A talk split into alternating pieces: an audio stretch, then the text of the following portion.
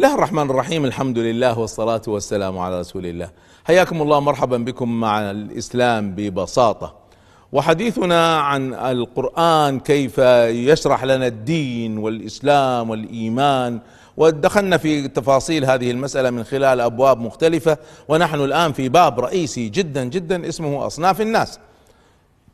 وقلنا أن تصنيف الناس مستويين دنيا وآخرة. في الدنيا ثلاث أنواع مسلم وكافر ومحارب وفي الآخرة صنفان مؤمن وكافر. الآن نأتي للتقسيم بالنسبة للدنيا. تحدثنا عن المسلم أنواعه وأحكامه وفي الحلقة الماضية حدثتكم أن لما نقول كافر تعريف الكافر في الدنيا هو غير المسلم ما لها علاقة من يذهب الجنة والنار هذه شغل آخرة. الآن إحنا في الدنيا فالكفار مشرك كافر جاحد ملحد وأهل كتاب وتحدثت عن أنواع أهل الكتاب. الآن ما هي الأحكام الفقهية؟ لأن قلنا هذا التقسيم فقهي التي تنبني على التعامل مع الكافر. التعامل مع الكافر القانون العام التعامل بالعدل والتعامل بالحسنى مع البراء. التعامل بالعدل والتعامل بالحسنى يعني ما نظلمهم ما نسيء إليهم بأي إساءة لا مادية ولا شفوية. أخلاقنا لا تسمح لنا لا بإساءة مادية ولا إساءة. حتى لو كانوا غير مسلمين وحتى لو كفرونا وكفروا نبينا. هذا هذا تعاملنا. طيب. اذا عدل وحسنى مع البراء ماذا نقصد بالبراء؟ ها البراء هو عكس الولاء. ما هو الولاء؟ الحب والنصرة. ما هو البراء؟ عدم الحب وعدم النصرة لكن فيها تفصيل. فيها تفصيل. بالنسبة للبراء تختلف عن الولاء. الأصل في التعامل مع الكافر أن ما في هذا الود هذا الحب وما في نصرة. طب بس هل ممكن أحب بدون نصرة؟ الجواب نعم طبعا. نعم طبعا. ممكن أحب بدون نصرة. أنتم ألا ترون أن في الإسلام يجوز لمسلم أن يتزوج نصرانية؟ ليش سيدنا عثمان رضي الله عنه. ما تزوج نصرانية؟ بعدين أسلمت صحيح. بس هو في البداية كانت نصرانية. ف يجوز للمسلم أن يتزوج نصرانية. هاي ثابت بالإجماع. طيب هذه نصرانية غير مسلمة. اذا تعريفها أنها كافرة. إحنا قلنا مسلم غير مسلم. غير المسلم كافر.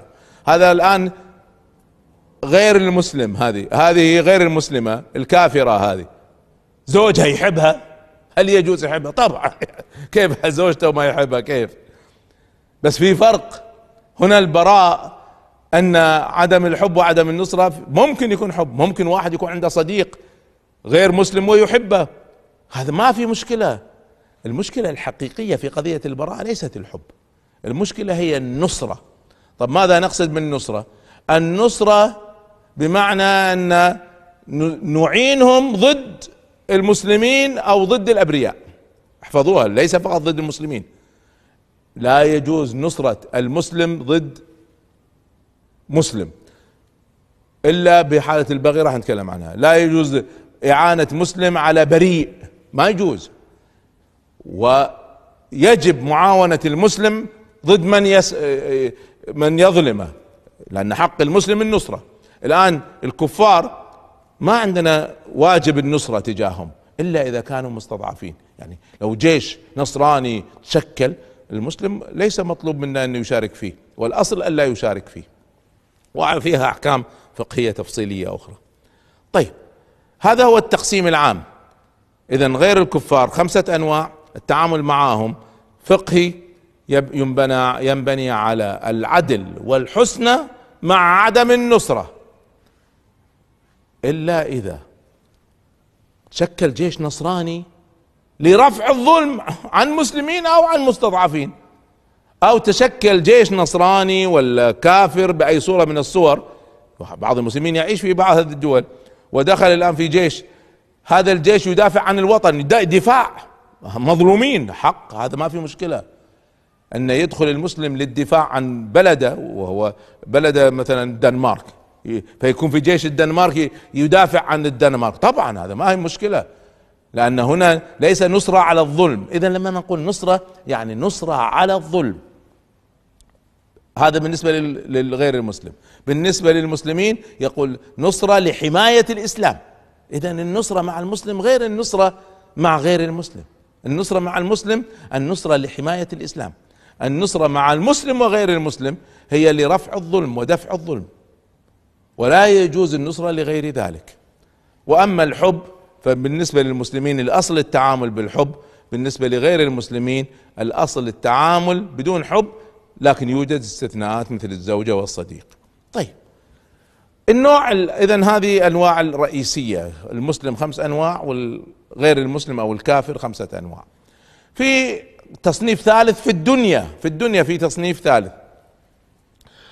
وهو تصنيف المحارب. والمحاربين ثلاث أنواع. المحاربين نفسهم واحد من ثلاث أصناف. قد يكون المحارب مسلم وقد يكون المحارب كافر وقد يكون المحارب إرهابي. وهذا التصنيف الذي أراه. من هو المسلم المحارب؟ محارب مسلم. هذا له اسم في القرآن. هذا اسمه الباغي. الباغي وإن طائفتان من المؤمنين اقتتلوا فأصلحوا بينهما. فإن بغت إحداهما على مسلم بغى على مسلم. ظلم. فقاتلوا التي تبغي. اذا من هو المسلم الباغي؟ هو الذي يرفع السلاح على مسلمين. يرفع سلاح على مسلمين. أو يرفع سلاح اسمعوا ليس فقط على المسلمين. على أبرياء مستضعفين ناس ما لهم ذنب فيقوم يقتل فيهم. هذا مسلم طبعا سنأتي للإرهاب بعد شوي. فهذا مسلم باغي. العفو آسف. الباغي هو الذي يرفع سلاح على المسلمين. اللي يرفع سلاح غير المسلمين سنأتي مع أصناف الباغي. اذا من هو الباغي؟ مسلم يرفع سلاح على مسلم. الكافر الذي يرفع السلاح هذا اسمه محارب. محارب. هذا كافر ورفع سلاح فهذا محارب. سنتكلم عن الحكم في كل الأصناف. الآن مهم جدا جدا أن نتكلم عن الصنف الثالث لأن بعض الناس يخطئوا فيه وهو الإرهابي. الإرهابي هذا قد يكون مسلم وقد لا يكون مسلما. ما لها علاقة. من هو الإرهابي؟ أنا لي تعريف دقيق شخصيا للإرهابي. الإرهابي هو الذي يمارس القتل أو الأذى على الأبرياء. أو ممتلكاتهم لأهداف سياسية. وبالتالي أي قتل أو أذى ليس بالضرورة قتل واحد دمر مبنى ما في أحد. مع ذلك هذا إرهابي. قتل أو أذى بشرط أن يمارس ضد أبرياء. أما ضد مجرمين هذا ما يسمى هذا ما, ما يسمى إرهابي. و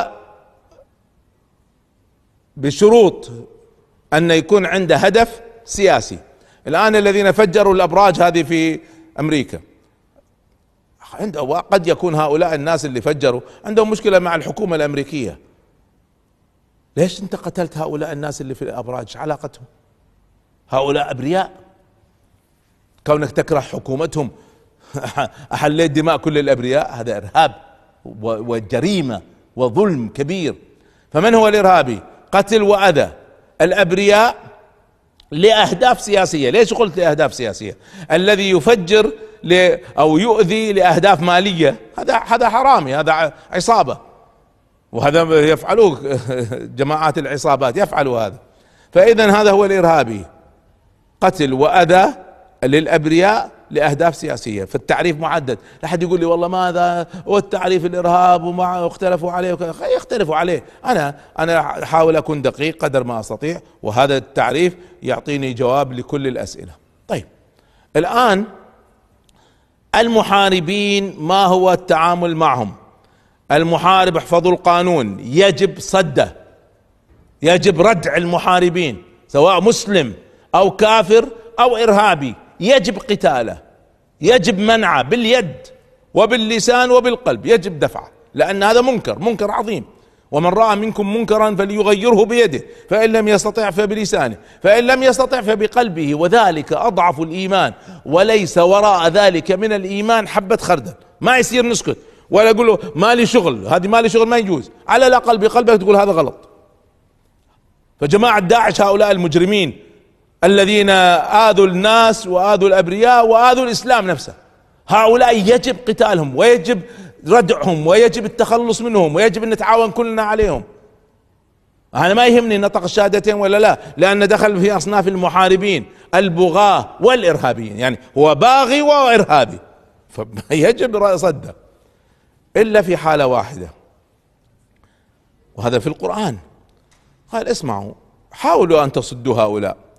حتى الكفار حاولوا أن تصدوهم لكن الآن خفف الله عنكم وعلم أن فيكم ضعفه فإن يكن منكم مئة صابرة يغلبوا مئتين. شنو يعني؟ إيش يعني؟ ماذا تعني هذا؟ تعني أن إذا كانت قوتنا نصف قوة أعدائنا يجب أن نقاتلهم سواء أعدائنا بغاة أو كفار أو إرهابيين يجب أن نقاتلهم. بس إذا كنا قوتنا أقل من نصف قوتهم. يعني هم أكثر منا أكثر من الضعف. هنا لا يجب ممكن بس لا يجب القتال. يعني ممكن نؤجلها لأن قد علم الله فينا ضعفه. هذا الصحابة الله سبحانه وتعالى خفف عنهم. فاذا هذه هي أصناف الناس في الدنيا مسلم وكافر ومحارب والتقسيم دنيوي. وبالنسبة لأهل الكتاب الله سبحانه وتعالى أعطاهم شوية استثناءات خاصة أن يجوز الأكل من ذبائحهم ويجوز الزواج من نسائهم. يعني لهم معاملات فقهية خاصة معروفة. هذا هو التقسيم. واحفظوا هذا القانون الأهم من كل هذا كله. أن هذا كله تقسيمات دنيوية. نتعامل مع الناس بالمصالح والتعامل والأحكام الفقهية الدنيوية. أما التعامل في الآخرة ومن يستحق النار ومن يستحق الجنة فهذا حديثنا في الحلقة القادمة إن شاء الله. أستودعكم الله والسلام عليكم ورحمة الله.